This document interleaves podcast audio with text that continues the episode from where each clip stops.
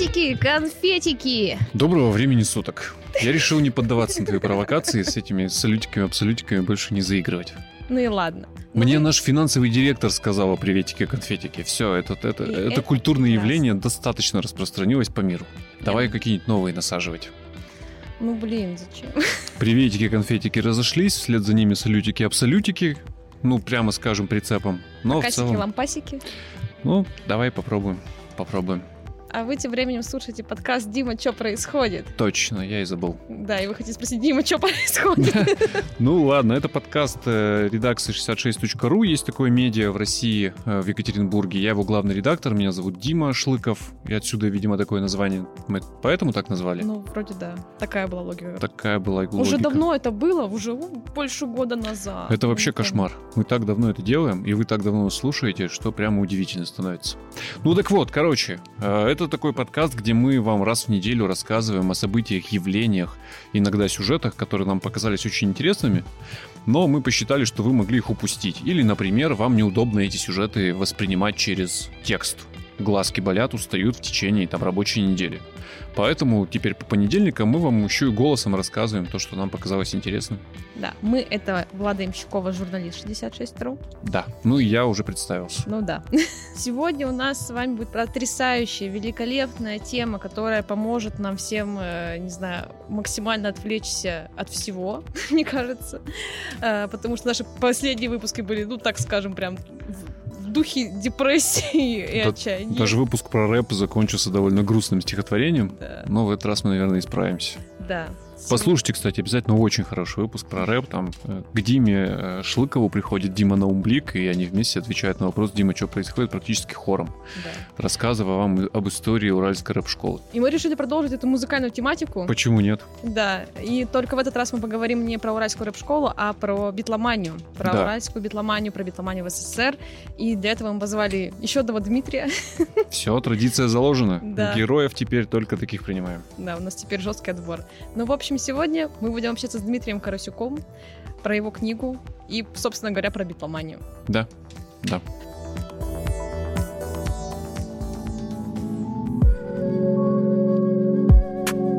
Ну что ж, мы с вами сегодня собрались, чтобы поговорить об уникальном явлении битломании, а еще более уникальном битломании в СССР. Дмитрий, вот э, хотела бы вас сначала спросить, вы же тоже раньше были битломаном, и для вас это тоже такая очень личная история. Как вообще это вот в вашей жизни началось, э, когда и вот э, в какой момент вы оказались в этой, так скажем, секте, в хорошем смысле слова? А что считать моментом нахождения, что ли, во всем этом?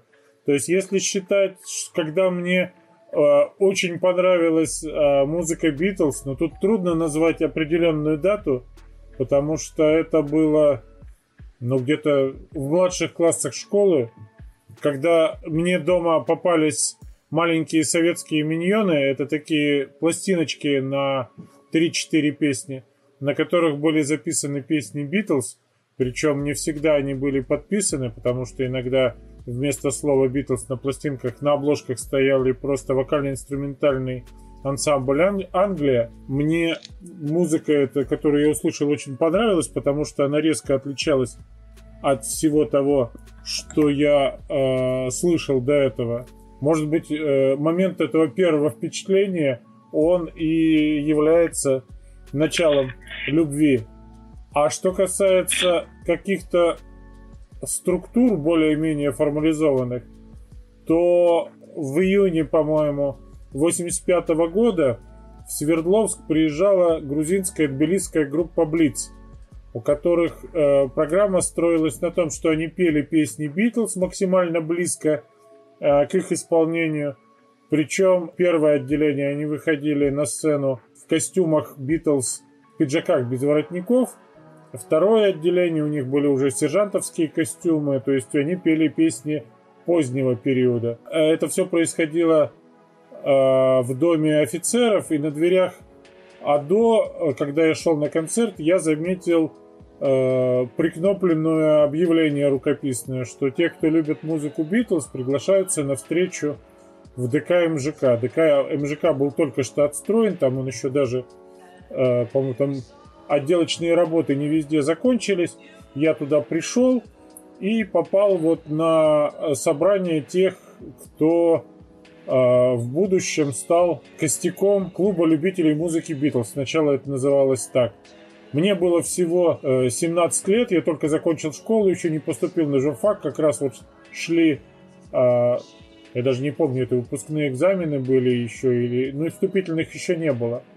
Вот, мы там собрались, пообщались, познакомились, люди там все были старше меня, а решили собираться по памятным датам, решили выпускать сам издатовский журнал, и мне повезло придумать название этого журнала, вот Apple слово, которое состоит из слова Apple, а это Apple это название битловской фирмы звукозаписи и такого русифицированного его варианта. Вот и решили собираться по каким-то памятным датам. Первым собранием, то, что вот считается датой основания нынешнего э, Уральского Битлз-клуба, было э, 7 июля 1985 года, когда отмечалось 45-летие Ринга Стара. К этому времени был готов, была готова обложка первого номера Эплока, Журнал был очень красочный, потому что среди любителей музыки Битлз было немало выпускников нашего архитектурного института. Это собрание проходило на репетиционной базе группы «Чаев» в ДК Горького комнате с названием э, «Виа песенка на двери». Общались, знакомились, но главным событием этого дня э, было то, что кто-то привлек своего знакомого, и этот знакомый принес японский телевизор с японским же видеомагнитофоном. Видеомагнитофон и видеокассеты в 1985 году большинство из присутствовавших видели первый раз в жизни. И мы устроили просмотр фильма Hot Day's Night, причем кассета была только на немецком языке, но там слов не так много в этом фильме. В принципе, все было понятно, кто-то там пытался переводить, но этого перевода даже не требовалось. Вот, и все впечат... были настолько под впечатлением того, что на экране были живые битлы, до этого все, почти практически все видели их только на фотографиях, на статичных, а тут они двигались, бегали, прыгали, пели на сцене. То есть это было такое вот ожившее на глазах чудо. Все были под огромным впечатлением, и такой полный уже катарсис наступил после окончания фильма. Оказалось, что на этой кассете качестве добивки были записаны мультики Том и Джерри. Никто из присутствующих до этого не видел. И тут просто такая разрядка, и взрослые мужики буквально катались по, по полу от смеха. То есть это было чудесным э, завершением этого праздника. То есть вот это вот число, э, эту дату, 7 июля 85 года, вот она считается и днем рождения уральского Битлз-клуба, ну вот и датой того, как я во всю эту движуху попал. А вы можете объяснить, почему именно Битлз э, стали предметом такого, ну как бы правильно сказать, культа? потому что в упомянутом 85 году, насколько я понимаю, несмотря на то, что я в этом году только родился, уже э, поток музыки э, зарубежной в страну, он был достаточно широк для того, чтобы был, была возможность выбирать, почему именно вокруг Битлз сложился культ. Но, во-первых, надо сказать, что эта музыка была первой, э, которая попала в СССР, естественно, не в 85 году, а лет за 20 э, до этого. Конечно. Были, естественно, до этого там были пластинки джаза, были какие-то пластинки американских рок-н-ролльщиков первых, но те же там рок-н-ролльщики, даже там Элвис Пресли, они какого-то массового внимания даже к себе не привлекали. Но это были артисты, да, у них была такая достаточно своеобразная музыка, но все равно это были артисты в том привычном понимании, в понимании какой-то грани между исполнителем и публикой. А когда появились первые пластинки Битлз, даже еще не пластинки, э, то есть в страну попадали э, Сначала Битлз попадали на волнах западных радиостанций, которые ловили по, ловились по всей территории огромного Советского Союза. Потом появлялись Э, магнитофонные записи, которые, опять-таки, до всех концов доходили чаще всего уже в каких-нибудь десятых копиях. Но те, э, с кем я разговаривал, те, кто услышал эту музыку в 60-е годы, вот много таких людей, они все описывали впечатление от этого вот там примерно одними и теми же словами, что услышал эту музыку, и у меня снесло крышу, у меня там вынесло мозг, у меня взорвалась голова, ну и другие подобные выражения. Дело в том, что когда советские подростки слушали эту музыку, у них вот эта вот грань между артистом и слушателем, она почти отсутствовала. Тоже Почему? многие вспоминают, что им казалось, что эта музыка такая простая, как будто ее играют парни из соседнего подъезда, только вот на а. английском языке. Что можно взять просто вот гитару и начать играть точно такую же музыку. Понятно, что это впечатление было глубоко ошибочным, но тем не менее оно было. И очень многие так и делали, то есть они бросались а, хватали акустические гитары, не понимали, почему на акустических гитарах это невозможно подобрать. Потом оказывалось, что битлы-то играют на шестиструнных гитарах, а у нас тогда в продаже были только семиструнные, значит, отрывали нафиг одну струну, перестраивали гитару, что-то начинало получаться лучше. Другие выпиливали из чего только можно электрические гитары, там, вырывали из школьных роялей струны, натягивали их, получались бас-гитары. То есть было Ого. массовое э, увлечение э, вот самодеятельными рок-группами, а других тогда, в принципе, просто и не было, и не могло быть. Оно вот началось в первой половине 60-х годов именно под влиянием э, музыки Битлз. Но дело в том, что если говорить вот про более поздние поколения, к которым я отношусь, естественно, действительно, да, в 80 в начале 80-х годов э, было много другой музыки. Но вот, например, школьнику особенно там младших, средних классов, до другой-то музыки, ну, надо было не то что дорасти, но она могла попасть в руки, дойти до э, школьника с большим трудом, потому что пластинки продавались на тучи, стоили они очень дорого, пленки тоже имели ограниченное хождение. А там в начале 80-х, в конце 70-х, битлы уже были признанной в Советском Союзе классикой. То есть они, вот, как я уже сказал, выходили на пластиночках фирмы «Мелодия». Далеко не все песни, но тем не менее какое-то количество их выходило.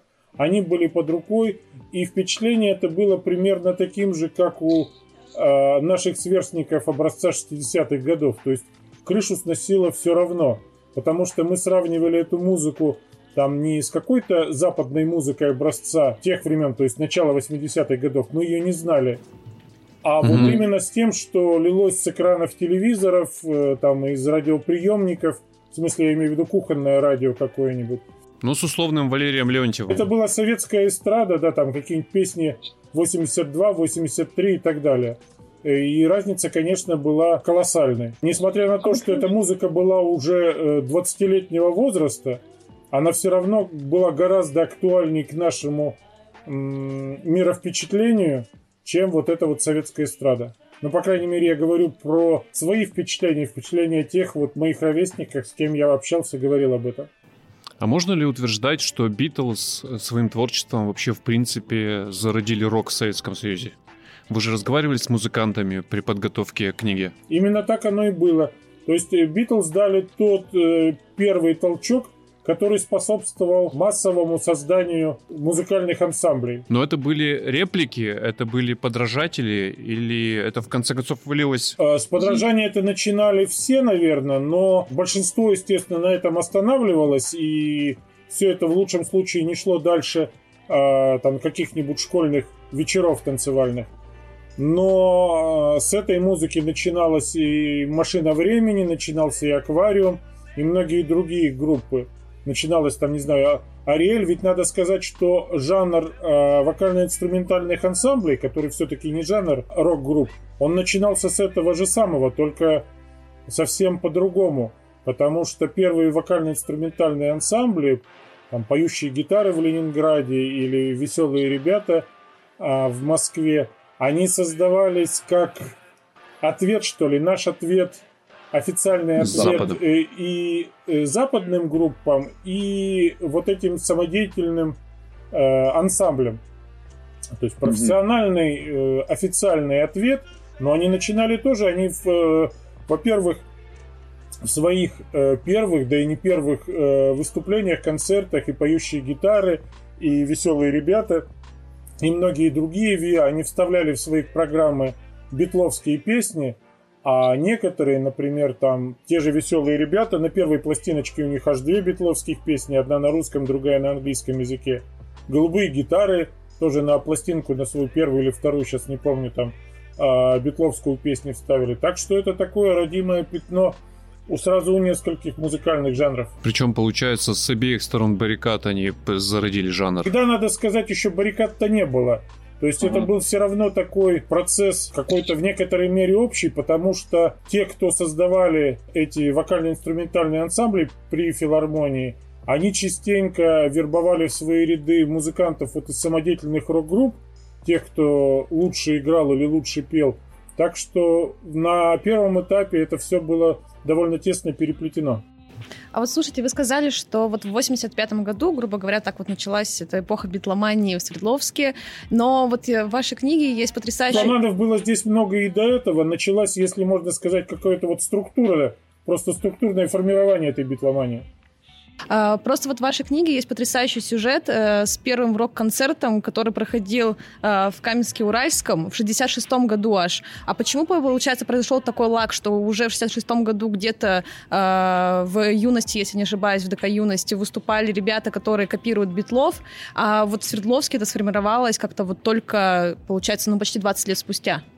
Ну, я же еще раз говорю, что это был вот какой-то клуб, объединение, которое э, собралось, которое решило вот отметить, я про 85-й говорю, которое решило отмечать, встречаться по праздникам, тем более издавать собственное средство массовой информации, массовое это в кавычках, потому что журнал Эплока, он был очень красочный, из-за этого он издавался в одном экземпляре и размножался только фотоспособом. Mm-hmm. Что касается того фестиваля 66 -го года, то это было разовое мероприятие, которое было, ну, можно сказать, личной инициативой э, Владимира Прокина и кучковавшихся вокруг него э, там каменских музыкантов. Там было пять групп выступало на этом фестивале.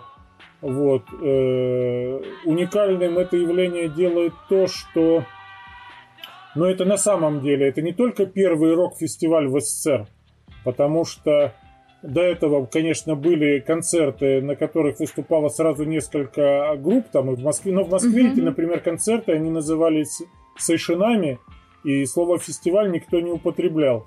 Второй раз после Каменска это слово а, прозвучало а, в Ленинграде в январе 67 года, то есть недели на три позже. Так что пальма первенства принадлежит точно Свердловской области.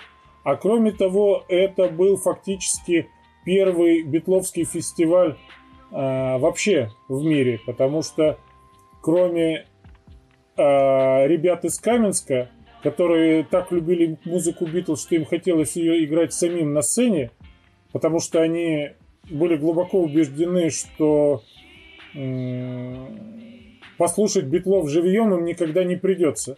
Я думаю, что они в тот момент даже не знали, что группа уже перестала э, давать концерты. Но во всем остальном мире, за пределами железного занавеса, э, все прекрасно знали, что всего несколько э, назад битлы э, гастролировали по всему миру. Да, они перестали в августе давать э, концерты, но все надеялись, что они одумаются, э, возобновят концертную деятельность. А если они сами будут выступать и петь, то какой смысл устраивать фестивали, где их песни поют другие? Поэтому такая мысль никому в голову не приходила, и кроме вот ребят в Каменске-Уральском, которые устроили такой фестиваль, но он, так, он оказался разовым мероприятием. В Свердловске ну, тоже я... были группы, которые исполняли битловские песни, но это как-то не принимало организационного да, mm-hmm. были группы, они выступали, там были вот э, в, 7, в 70-м, в 71-м э, году были э, фестиваль, не фестивали называлось это, концерт, конкурсные концерты гитаристов это называлось, которые проходили, насколько я помню, в ДК «Урал». И э, там тоже многие группы самодеятельные пели какие-то битловские песни отдельные, потому что там можно было по-моему, две песни на русском языке, одну на английском. Вот это из английских песен чаще всего выбирали битловские. Скажите, пожалуйста, а фестиваль в Каменске оказался первым и последним не потому ли, что потом всех его организаторов пригласили в КГБ на беседы? Может быть и поэтому. Вполне нет, скорее всего поэтому. Мало того, что их пригласили а, на, в КГБ на беседу, то главный организатор он еще на 4 года был выключен из концертной деятельности, потому что загремел э, на зону. Не из-за того, правда, э, формально, что он организовал этот фестиваль. Дело в том, что он выступал на этом фестивале, будучи уже... Призывником. Да, да, да. То есть он лежал в этот момент в госпитале, и для того, чтобы выступить на фестивале из госпиталя, а, сбежал на некоторое время. Там длинная забавная история, которую я рассказываю в книге. Но да, но он попал-то на зону по статье за дезертирство. Хотя до сих пор убежден, что причин отсидел-то он именно за Бетлов. Если бы не было ужас. битлов, не было бы и дезертирства. А в какой момент битлы в Советском Союзе перестали быть запрещенной группой, за, кото... за исполнение песен которой вызывают в КГБ, и начали издаваться на пластинках мелодии? Что произошло? Все-таки я думаю, что вызовы в КГБ э, в Каменске-Уральском это инициатива все-таки, наверное, местных каменско-уральских ГБшников – а, надо э, сказать, что отношение к битлам в Советском Союзе менялось.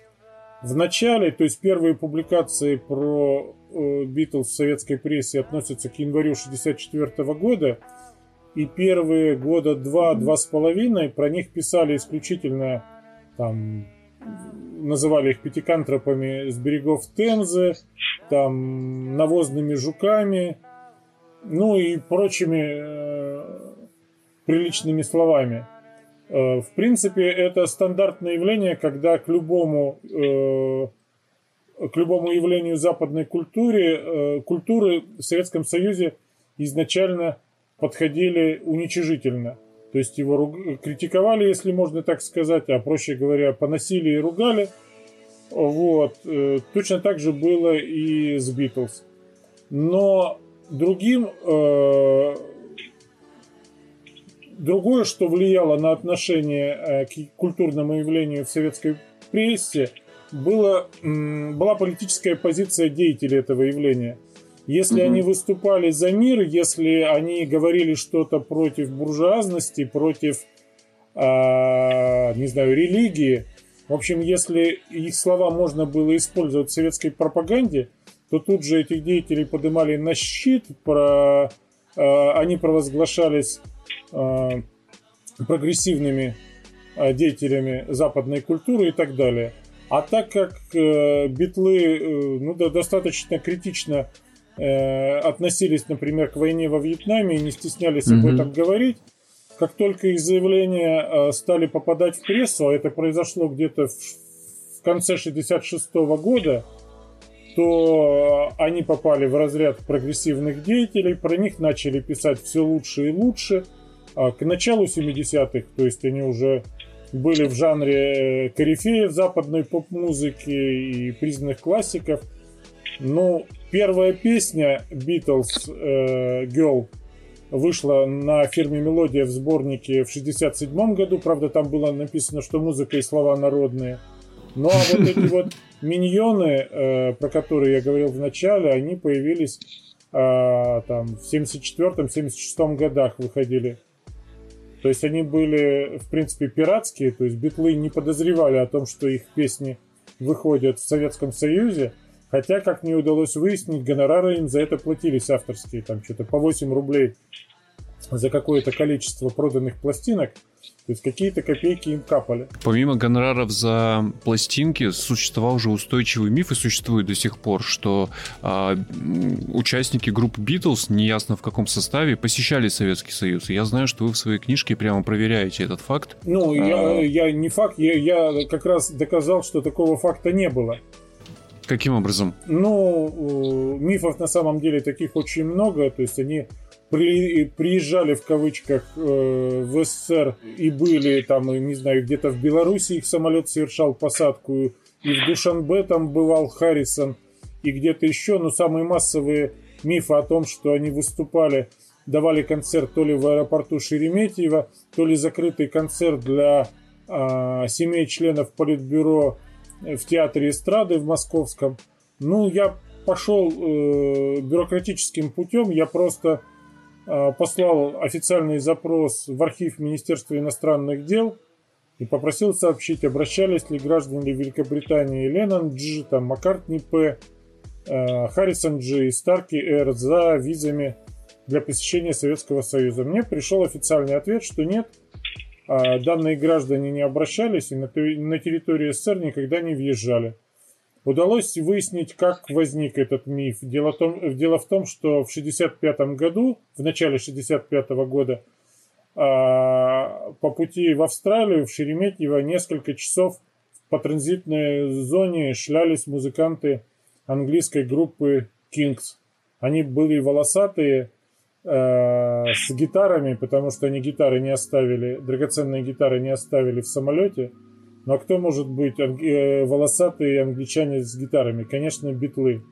Мало того, там еще произошел инцидент, потому что одного из э, музыкантов, а, после того, как он спросил у пограничников, «А слушайте, у вас до сих пор правит этот лысый дядька? Его там чуть не арестовали и припроводили обратно в самолет аж под конвоем. Конечно, это тоже привлекло какое-то внимание, но вот от этого и пошел этот слух, что битлы якобы были в Шереметьево, давали там концерт, ну а потом это, места этого концерта как тараканы расползлись по всей огромной территории страны. Ну, сказку вы, конечно, разрушили. Нет, я да, думаю, что те кто, те, кто верит в эту сказку, а они еще все равно будут доказывать, что там битлы, не знаю, как эти контрабандисты какие-нибудь, надев на ноги эти копыта поддельные, пересекали границу тайком там и что-нибудь все равно. В конце концов, откуда у них песня про Советский Союз? Ну да, это одним из, из основных аргументов, хотя это тоже известная история. Маккартни просто взял песню Чака Берри «Back in US», ну и творчески переосмыслил ее, сделав не назад в США, а назад в СССР. Пародия фактически. Ну, что-то типа того, да. А когда битломания в СССР вообще достигла своего какого-то пика и апогея? Вот когда до нас эта волна докатилась в своем максимальном масштабе? А, дело в том, что э, волна битломании с Запада до нас никогда не э, докатывалась. Битломания на Западе и в СССР это два абсолютно разных явления. То есть на Западе битломания это прежде всего девочки-подростки, которые э, визжат э, на концертах так громко, что не слышно самих музыкантов, а, которые толпами стоят у отелей или там встречают их в аэропортах, бегают за э, машинами и так далее. То есть эти девочки, ну их привлекло прежде всего то, что битлы, они такие симпотные, э, они такие красивые, они такие обаятельные. То есть это было такая форма сексуального влечения. Бойсбенд фактически. Ну, да, да, да. В принципе, это был один из первых бойсбендов на самом деле, да. У нас этого не могло быть в принципе, потому что а, до нас в первую очередь дошла музыка, а как выглядят битлы, э, ну, несколько лет мало кто знал, потому что в школах э, продавались тоже по всей стране очень мутные фотографии, на которых было видно в лучшем случае какие-то силуэты, и которым испытать сексуальное влечение было абсолютно невозможно. Вот, поэтому а, тех, кто полюбил э, Битлов в СССР, они полюбили прежде всего музыку. Ну, я уж не знаю, это вопрос, наверное, к психологам, но и гендерное отличие было, потому что среди советских э, Битлз-фанов было все равно большинство парней.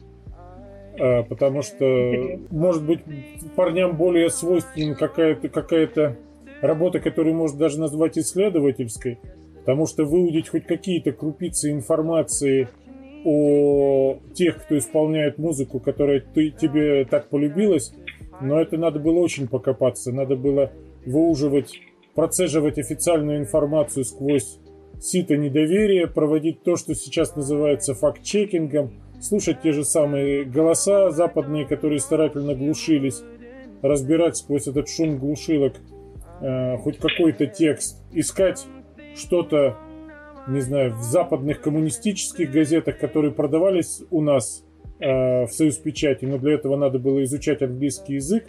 То есть это было достаточно таким муторным занятием, но которое приносило сладкие плоды познания. Когда mm-hmm. это все развелось, ну, трудно сказать, потому что, э, в принципе, такой процесс проходил вот, наверное, до конца 80-х годов. То есть, mm-hmm. конечно, он расширялся, информации становилось все больше, но информация тоже она была довольно дозированной и приходилось включать уже факт дальше, потому что даже в начале 80-х годов попадались какие-то дикие публикации, где там Ринго Стара путали с каким-то французским певцом, э, или там утверждалось в журнале «Ровесник», что Маккартни в свободное время читает э, Тургенева. Когда нашли оригинал этого интервью, выяснилось, что он читает не Тургенева, а Алика Гинзбурга, к примеру. Зачем это сделали при переводе э, интервью в «Ровеснике», непонятно. Вот. Ну вот, в общем, вот такие вот э, милые детали все равно приходилось проверять. Угу. А вот в конце 80-х, получается, ну вот с приходом 90-х, э, вот э, с новым устройством государства и новым огромным потоком информации, который потек в страну, я так понимаю, этот э, накал любви э, спал. Вот это не было случайно связано с тем, что как раз-таки пропала вот эта вот загадочность, что теперь все доступно, и вот э, как-то все слишком просто стало. Накал загадочности-то, я думаю, он исчез уже в конце 60-х, наверное, годов, но уж в начале 80-х точно, когда, ну, все альбомы Битлз, там их можно было записать просто в студиях звукозаписи, заплатив какие-то довольно небольшие деньги, тебе на катушку закатывали все альбомы Битлз, которые ты выбирал. В середине 70-х это уж точно было можно. А то есть ореол, ну, загадочности, не загадочности, но запретности точно исчез. А, в начале 90-х годов а, в страну хлынул а, поток не только информации, информационной информации, если можно так сказать, но и музыкальной информации. Просто огромное количество музыки хлынуло, которую, ну, даже э, там все эти очень разветвленные э, сети черных рынков не могли возместить, не могли восполнить, вернее. А, и стало очень просто найти музыку по вкусу. Э, и, но не все-таки надо сказать, что несмотря на это, а, у битлов не только в советском, уже в постсоветских странах, не только оставались те поклонники, которые их любили давно, но и появлялись и новые фанаты. То есть вот, например, один из самых молодых моих собеседников был Иван Ургант, который как О. раз открыл эту музыку вот в конце 80-х. И на его любовь к битлам и тогдашнюю, и нынешнюю поток музыкальной информации, который проходил через его руки, через его уши и голову, ну никак не повлиял. Это все только дополняло mm-hmm. друг друга. И, в принципе, молодежь, ну, то есть вот всплески этой любви э, к Битлз, интереса, по крайней мере, к ним, они происходят э, периодически. Обычно это связано с каким-то э, событием, там, выходом фильма нового или там э, выпуском какого-то очередного сборника или выходом в свет антологии битловской, как это было в конце 90-х, к примеру, годов. Такие события происходят э, постоянно, и там, ну не знаю, там Например, это можно фиксировать просто по количеству новых а, пользователей, зарегистрировавшихся на сайте Beatles.ru. То есть это такой волнообразный процесс. По-прежнему большое культурное явление. Живое причем. Культурное это явление, да, но на его э, масштаб-то, наверное, время это уже не повлияет. Можно ли нас сказать, там, не знаю, что Моцарт по-прежнему большое культурное явление. А вот то, что живое, и то, что оно по-прежнему вызывает э, интерес, это точно.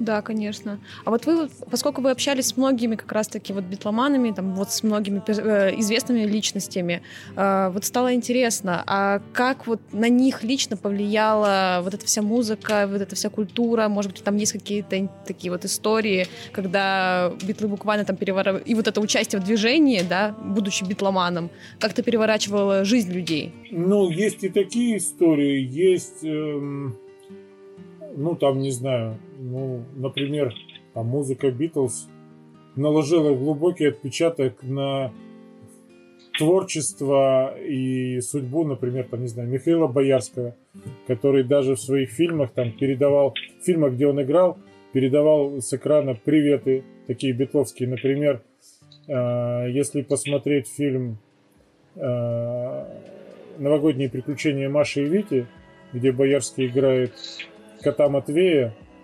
то в ансамбле «Дикие гитары» он не только играет на э, басу, точно таком же, как у Пола Маккартни, но еще играет и левой рукой.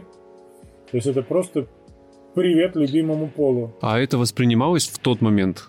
во время просмотра? Или это... А основная аудитория новогодних приключений Маши и Вити, конечно, это не считывала, но их родители некоторые заметили это и оценили эту шутку. Вот это пасхалка. Класс. Это не пасхалка, Очень это круто. новогодка. Потрясающе, я не знал. Меня, э, ну, таких-то историй довольно много, как они повлияли на судьбу, но меня больше интересовали люди, которые своим творчеством, своей деятельностью повлияли как-то вот на весь этот процесс, а, как там можно сказать, там, не знаю, популяризации, развития, пропаганды, что ли, битловской музыки а, в нашей стране. То есть, вот, ну, не знаю, там режиссеры, которые вставляли битловские песни в свои фильмы.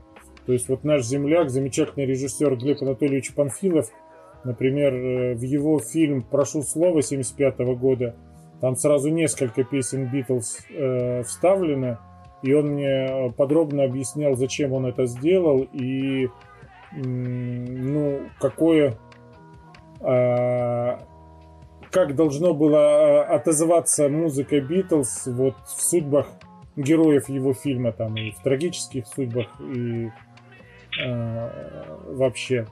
Вот, там, не знаю, писатели, которые вставляли в свои книги, э, ну и Битлз как, не знаю, в которых битлы являлись просто их литературными героями.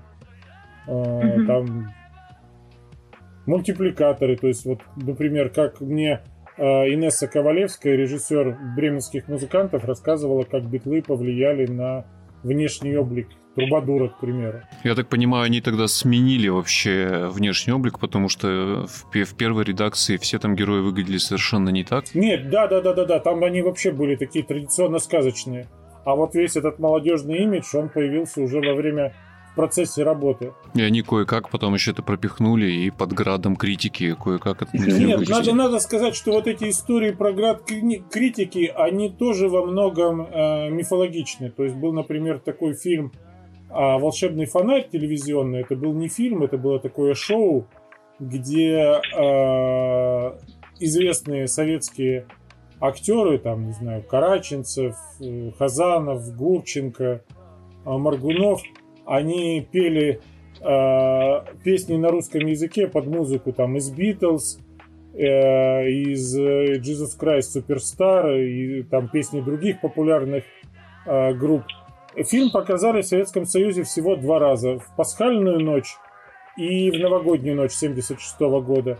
И по стране долго ползали слухи, что это было чуть ли не идеологической диверсией, там, замаскировавшегося на центральном телевидении битломана – и что э, начальник гостелерадио кричал, топал ногами, называл и фильмы его создателей дерьмом, там и чуть ли не расстрелом угрожал. Оказалось, что дело было э, с точностью да наоборот. Этот фильм, это шоу специально, снималось специально по распоряжению того самого э, председателя гостелерадио. Его просто снимали это шоу для участия Э, в фестивале э, телевизионных фильмов в швейцарском городе Монтрё. И, в принципе, mm-hmm. его вообще никто не собирался показывать по э, телевидению. Его даже снимали в этой в системе PAL, а не SICAM, как э, все делалось, э, в которой в SICAM работало все советское телевидение. Но mm-hmm. по условиям этого фестиваля на него нельзя было выдвигать э, фильмы, которые не были в эфире. И тогда вот нашли гениальное решение показать его в ночь на Пасху, чтобы люди и на все ночные не ходили, но и соблюсти условия этого фестиваля. То есть все э, создатели фильма не только э, не получили никаких выговоров, но так как «Волшебный фонарь» в Монтрeux получил второй приз «Серебряную розу», они еще все были удостоены и немаленьких премий. То есть мне, например, Эммануил Виторган, который снимался в этом фильме, вот рассказывал, как здорово было сниматься, что первый раз он пел на экране как раз вот в эпизоде, где под мелодию «Октопус Гадан» он, Гурченко и Маргунов раз, э, разыгрывают какую-то любовную ковбойскую историю. Вот, то есть это все снималось абсолютно официально, э, с полного одобрения начальства и очень весело. То есть я, когда звонил вот этим известным людям, я, в принципе, заранее знал, что спрашивать и о каком эпизоде их расспрашивать. То есть, но, конечно, они, естественно, первым вопросом был такой, чаще всего просто дежурный, а как вы относитесь к Битлз? И все, я не встречал ответа, чтобы, ой, какое, какое говно. Такого не было. То есть все страшно радовались такому вопросу, потому что большинство из этих людей никто об их отношении к битлам не спрашивал. Удивительно, кстати. А, в том смысле, что я могу ошибаться, но ваша книга — это одна из немногих попыток вот проанализировать э, влияние группы Битлз на, я бы сказал, советскую культуру вообще в принципе. Ну, И... я скажу так, что книжное это в, кни... Э, в книжном формате это первое ну, а, да. такое исследование, потому что было несколько публикаций там в газетах, были а, пара фильмов документальных, ну вот и все. А как так вышло, вы не знаете случайно? Ну как это? Как там в анекдоте? Просто... Ну повезло. Что, как так вышло, что у меня так получилось или что? Почему-то эту тему никто не подымал. Видимо, слишком очевидно казалось. Может быть, да, но оказалось, что тут далеко очень много такого, что очевидным не являлось. А вы, а вы прямо для себя какие-то открытия там обнаружили? Да, конечно, я же говорю, что если люди, людей никто об этом не спрашивал, значит, они рассказывали об этих событиях первый раз в своей жизни, и значит, и я об этих событиях ничего не знал. То есть я об этих вещах услышал вторым, ну, а читатели узнают третьими, получается. Вот. То есть э, большинство там, не знаю, там причем тоже получается некоторый спор между участниками. Например, вот Александр Васильев, который историк моды, он э, мне, э, то есть вот там я его, там есть глава, допустим, про битловскую моду в СССР, про прически, все эти э, пиджаки без воротников, там джинсы клеш и так далее. Вот он мне рассказывал, что Битлз оказали сильное влияние на внешность э, советских киноидолов, таких как Андрей Миронов, как а, Олег Видов, Олег Даль. Вот. Ну, чтобы проверить это, потому что все, все надо проверять, то есть я каждый факт проверял э, и перепроверял. Я позвонил Ларисе Голубкиной, вдове Миронова, и она сказала, что нет, на внешность Андрея битлы никоим образом не влияли, потому что он э, скорее во своей внешности. Э, подражал имиджу Роберта Редфорда, которого очень любил. Но зато она мне рассказала массу другого а, интересного про то, как Миронов привозил э, пластинки битловские из своих зарубежных поездок на гастроли, рассказала сама о том, как она снималась в, Лари... в бенефисе Ларисы Голубкиной и сама выбрала песню там «Mrs. Vandebilt», э, под которой первая вообще в этом ее телебенефисе, и как снимался этот эпизод. То есть все это было взаимосвязано, все эти интервью были, а одно дополняло другое. А сколько, сколько человек вам э, нужно было опросить, чтобы сложилась э, полноценная история? Ну, книга. Ну, я не знаю, сколько нужно было, но я просил там, под, э, ну, взял около 200 интервью под 200. Эпохальный труд. А вот э, пообщавшись со всеми этими людьми, 200 человек, вот, вот по ним, по себе вы как чувствуете? Вот битломания, она вообще заканчивается, она закончилась, или это что-то такое уже совсем вечное? Или все-таки не по этим людям, потому что вряд ли я не задавал ни, там, не знаю, ни Виторгану, ни Голубкиной вопросов, закончилась ли битломания или нет в стране, они этого э, знать не могут. Но э, все-таки э, надо сказать, что вообще слово битломания применительно к Советскому Союзу, то есть вот то слово, которое мне вынесено на обложку, это термин такой условный. Он просто короткое слово, которое, если его расшифровывать, наверное, на обложку бы просто не поместилось. А, то есть это такой вот любовь к музыке Битлз э, советских, постсоветских людей и ее влияние на музыкальную, культурную и общественно-политическую жизнь в стране. И надо сказать, что на сегодняшний день и любовь не иссякла, и влияние эта музыка продолжает оказывать.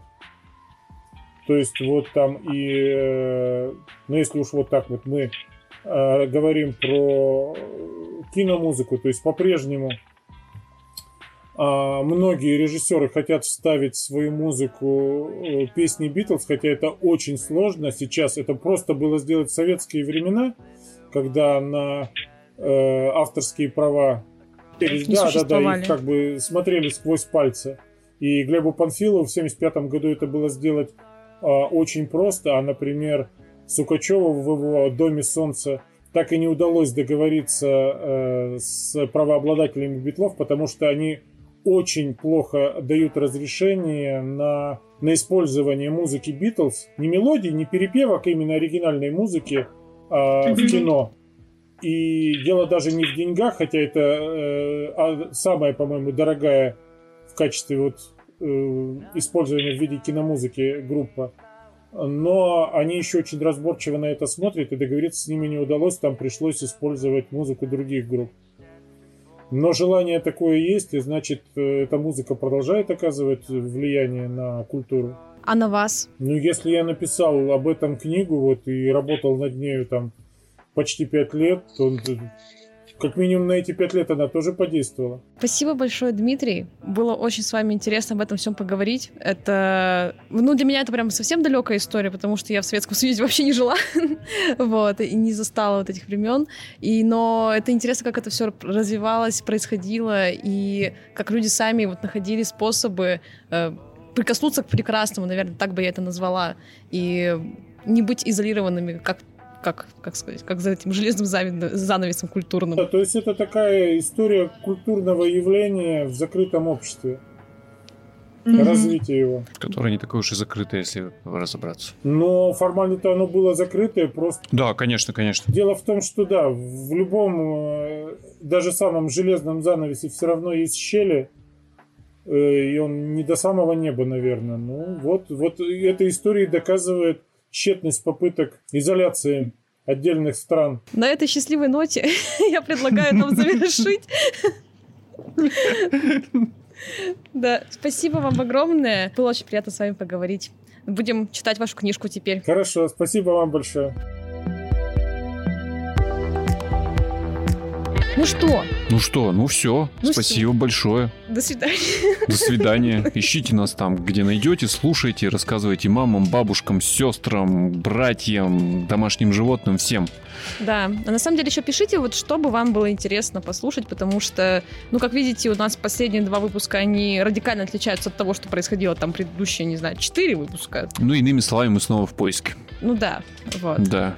Поэтому мы открыты для экспериментов. Нам очень хватает ваших комментариев, куда они делись. Даже проклинать перестали. Может быть, все заняты проклятиями других людей. Да, ну не надо. Нас. Ну, давайте сосредоточьтесь на нас, расскажите нам, что вы думаете, и давайте общаться в любой социальной сети, даже запрещенной. Вы легко найдете public66.ru, а, там вы найдете форму для отправки сообщений, либо публикацию э, этого подкаста. И, в общем, в комментариях делайте, что хотите. Ради бога, пожалуйста. Да, мы такие. Мы готовы ко всему. До как... скорых встреч.